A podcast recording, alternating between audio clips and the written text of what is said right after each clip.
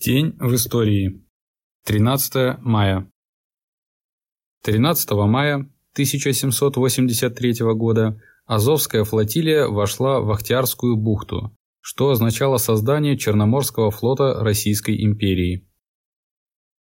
13 мая 1836 года началось строительство первой в России железной дороги по маршруту Петербург, Царское село, Павловск.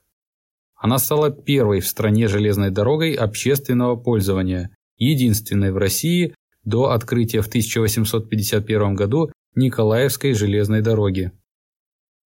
Строительством Царско-сельской железной дороги руководил инженер, профессор Венского политехнического института Франц Антон фон Герстнер. Практически все составляющие железной дороги закупались за границей.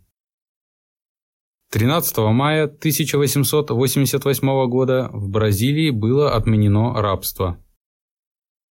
1907 год. 13 мая 1907 года открылся пятый съезд РСДРП, проходивший в Лондоне по 1 июня и получивший название Лондонского съезда. На съезде присутствовало 336 делегатов, представлявших более 147 тысяч членов партий. Делегатов большевиков было 105, меньшевиков – 97, бундовцев – 57, польских социал-демократов – 44, представителей социал-демократии Латышского края – 29, внефракционных – 4. В работе съезда принимал участие с совещательным голосом Горький.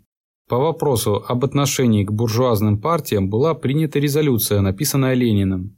В этой резолюции съезд дал большевистскую оценку всем непролетарским партиям, черносотенцам, октябристам, кадетам и эсерам и сформулировал тактику революционной социал-демократии по отношению к этим партиям. Это было большой победой большевиков. Партия, писал Ленин впоследствии, подвела основные итоги урокам революции в лондонской резолюции о непролетарских партиях. Социал-демократический пролетариат точно и ясно выразил в ней оценку взаимоотношения классов в революции, определил социальную основу всех главных партий и общие задачи рабочего движения в борьбе за демократию.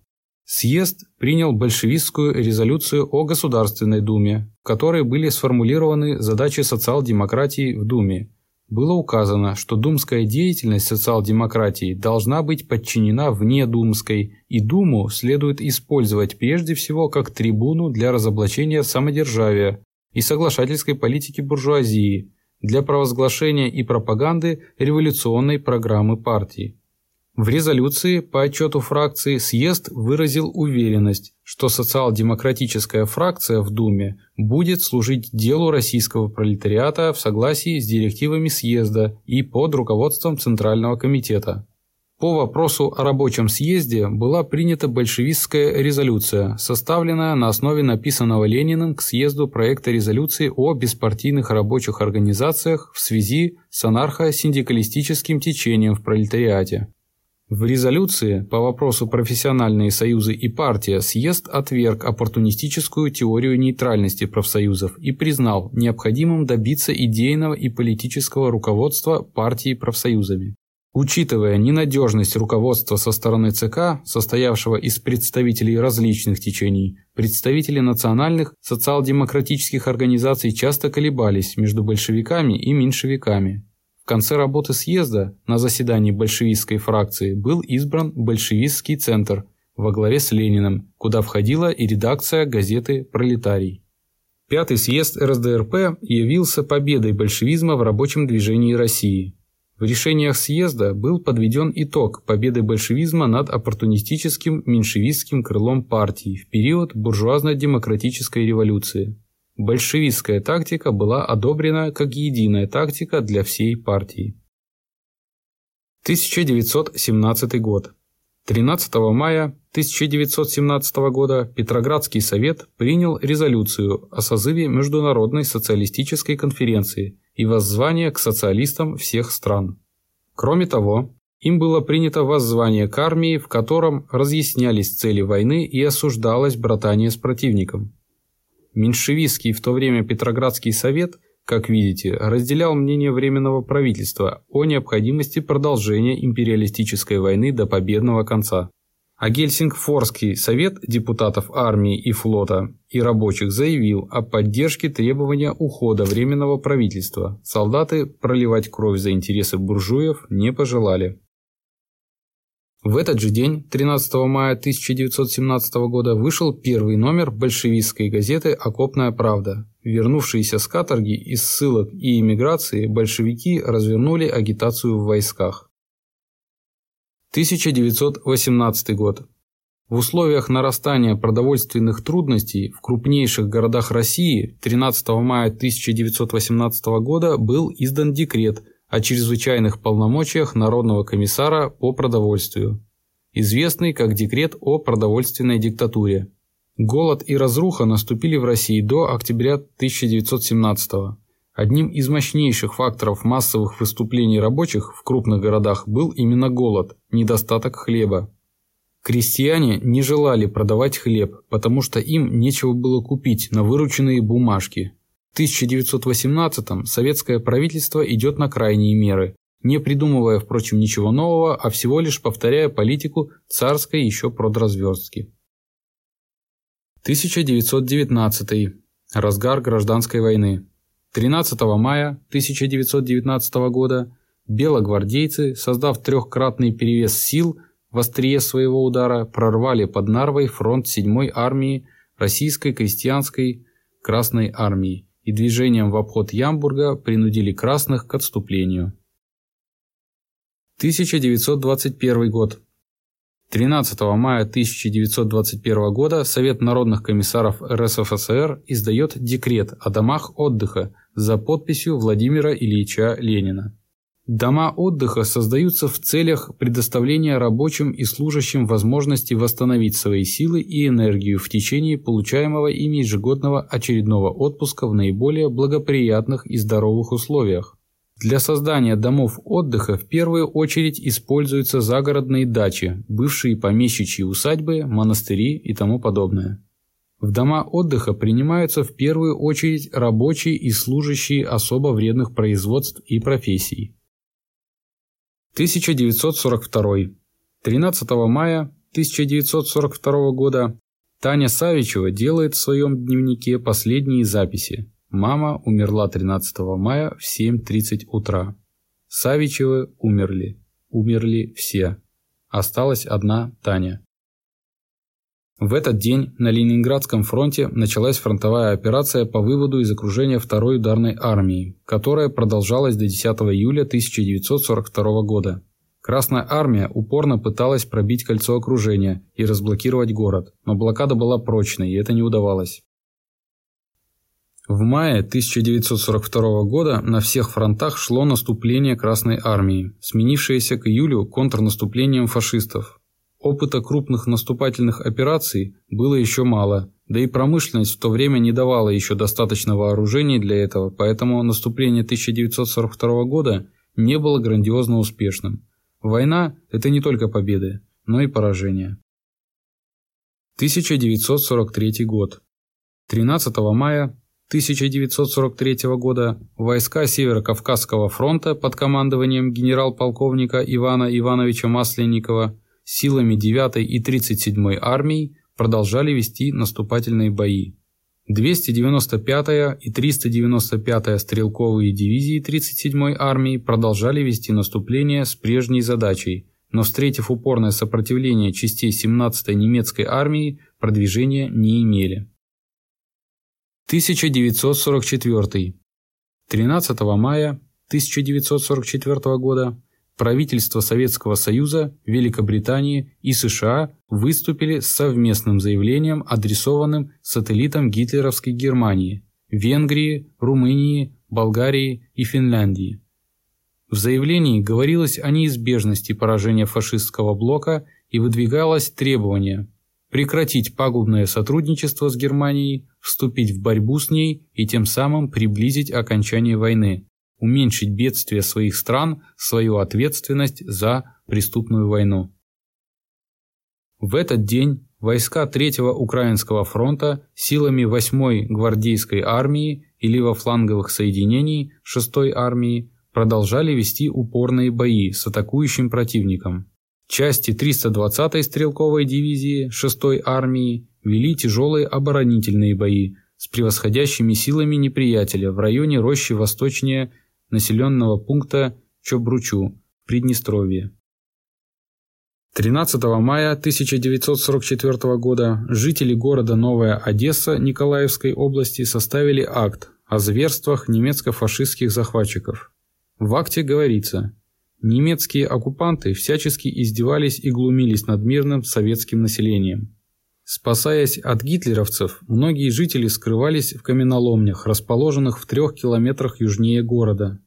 Фашистские изверги газами начали выкуривать советских людей из каменоломен.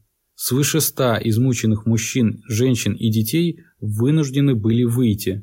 Немцы немедленно схватили их и угнали в село Андреевка. Здесь фашистские мерзавцы заставили вырыть яму и расстреляли ни в чем не повинных людей.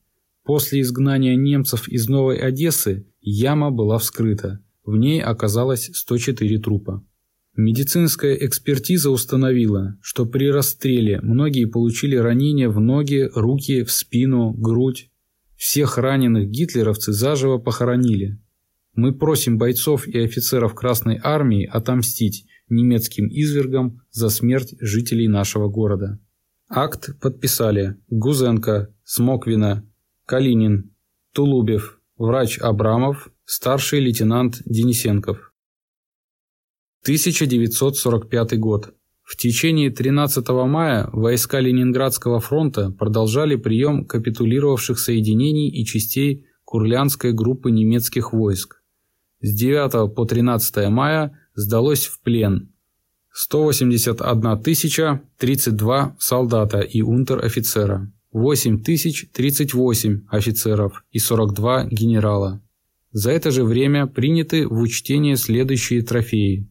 Самолетов 136, танков и самоходных орудий 325, полевых орудий 1548, минометов 557, пулеметов 4363, винтовок и автоматов 57646, автомашин 5825, тракторов и тягачей 240, бронетранспортеров 224, радиостанций 310, подвод с военными грузами 3442, лошадей 16 543.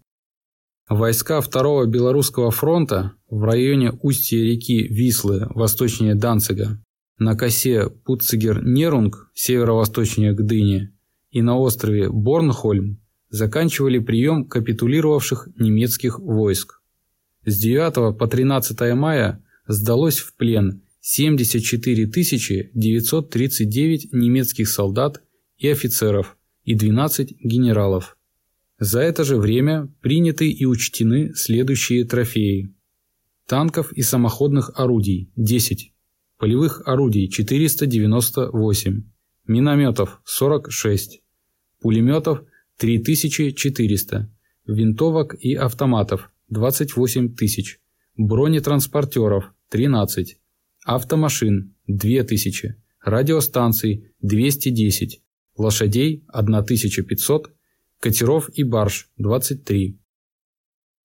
В Чехословакии и Австрии войска 1, 4, 2 и 3 украинских фронтов очищали занятые районы от разрозненных немецких отрядов из группы войск генерал-фельдмаршала Шернера и генерал-полковника Веллера. Войска Первого Украинского фронта с 9 по 12 мая взяли в плен 213 355 беспорядочно сдавшихся немецких солдат и офицеров и 14 генералов. За это же время войска фронта захватили следующие трофеи.